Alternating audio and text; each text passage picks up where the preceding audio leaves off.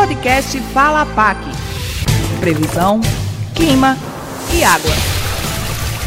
Está no ar mais um Fala PAC. Eu sou o Diogo Bastos e nesse segundo podcast da Agência Pernambucana de Águas e Clima, vamos falar sobre os parques ambientais Janelas para o Rio. E para tratar sobre o assunto, eu converso com o gerente de revitalização de bacias hidrográficas da APAC, Fernando Acioli. Fernando, seja bem-vindo ao podcast Fala APAC. Oi, Diogo, tudo bem? É um prazer participar do podcast para trazer esclarecimentos a respeito do projeto Janelas para o Rio. Fernando, o que é o projeto de parques ambientais Janelas para o Rio e quais os objetivos dessa iniciativa? O projeto Janelas para o Rio, ele foi criado é, a partir de uma iniciativa de APAC, da APAC em 2011, onde foi realizado um seminário com a participação de algumas pessoas da área, né, urbanistas, arquitetos, engenheiros, e a partir daí se criou a concepção do Janelas para o Rio. É, em 2011, a própria PAC contratou é, o projeto básico executivo e estudo de concepção desses parques na bacia hidrográfica do rio é, Capibaribe, que foram os parques da cidade de Vitória de Santo Antão e Taquaritinga do Norte. E, paralelamente com isso, é, o governo do estado fez um acordo de empréstimo com o Banco Interamericano e foi criado o Programa de Saneamento Ambiental da Bacia do Rio Pojuca. Então, nesse contexto aí, na, na, na, criação desse programa, o governo do estado, através da PAC, da Compesa e da CEINFRA, a gente criou mais três parques. Né? Foram três parques selecionados com o objetivo né, desse, desses, desses parques de criar é, espaços símbolos de proteção de educação ambiental em cada município desse selecionado, recuperar a vegetação nas áreas de preservação permanente na margem do rio e, por último, promover a sustentabilidade ambiental e social e estabelecer espaços de convívio para a população de cada município desse. É, quais as cidades já foram contempladas com janelas para o rio e quais ainda vão receber o parque ambiental? E como é feita essa escolha, Fernando? Na verdade, essa escolha é uma demanda espontânea da prefeitura, né? Uhum. É, a época, em 2010, 2011, logo após a criação da PAC, foram feitas reuniões na MUP, né? Nós apresentamos esse projeto, que basicamente o projeto contempla de uma área localizada no município, na margem do rio, que tenha no máximo, é, no máximo não, no mínimo 2 hectares, com 80 metros de largura, e que esse terreno esteja escriturado em nome da prefeitura. Uhum. A partir daí, a prefeitura faz um ofício, encaminha a documentação, a gente faz a avaliação dessa área, e fazendo a avaliação, a gente seleciona aí para poder tocar o projeto. Basicamente Aí, é isso. Quais são as cidades que já contam com os parques? Atualmente a gente tem inaugurado o Parque de Gravatar, São Caetano deve ser inaugurado, eu acho que é até maio. Caruaru está em obra, Escada, Belo Jardim, Bezerro também estão em obras. E como eu falei anteriormente, esses seis parques aí, esses seis municípios, foram é, feitos no programa de saneamento ambiental do Ipojuca, com recurso do BID.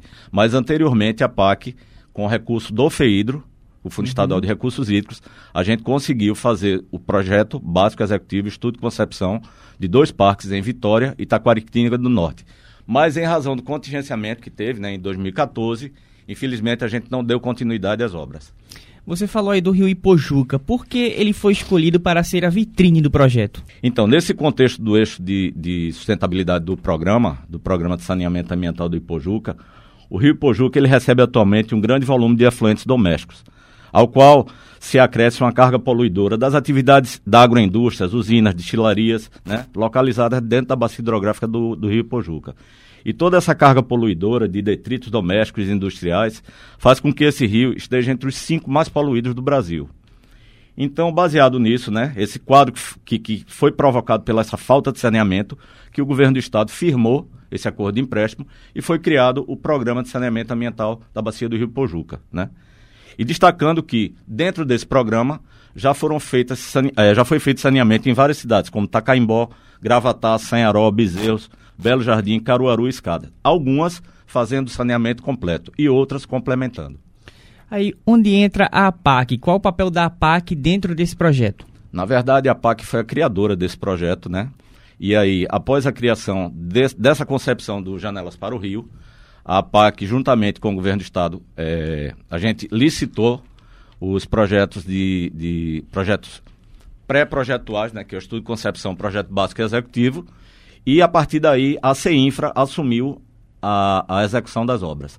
A PAC trabalha no monitoramento dessas obras atualmente, mas anteriormente a gente fez a contratação dos estudos de concepção, projeto básico e executivo. A gente formaliza um convênio com a prefeitura uhum. a partir do momento que é, que é selecionada a área do parque e esse convênio tem algumas obrigações.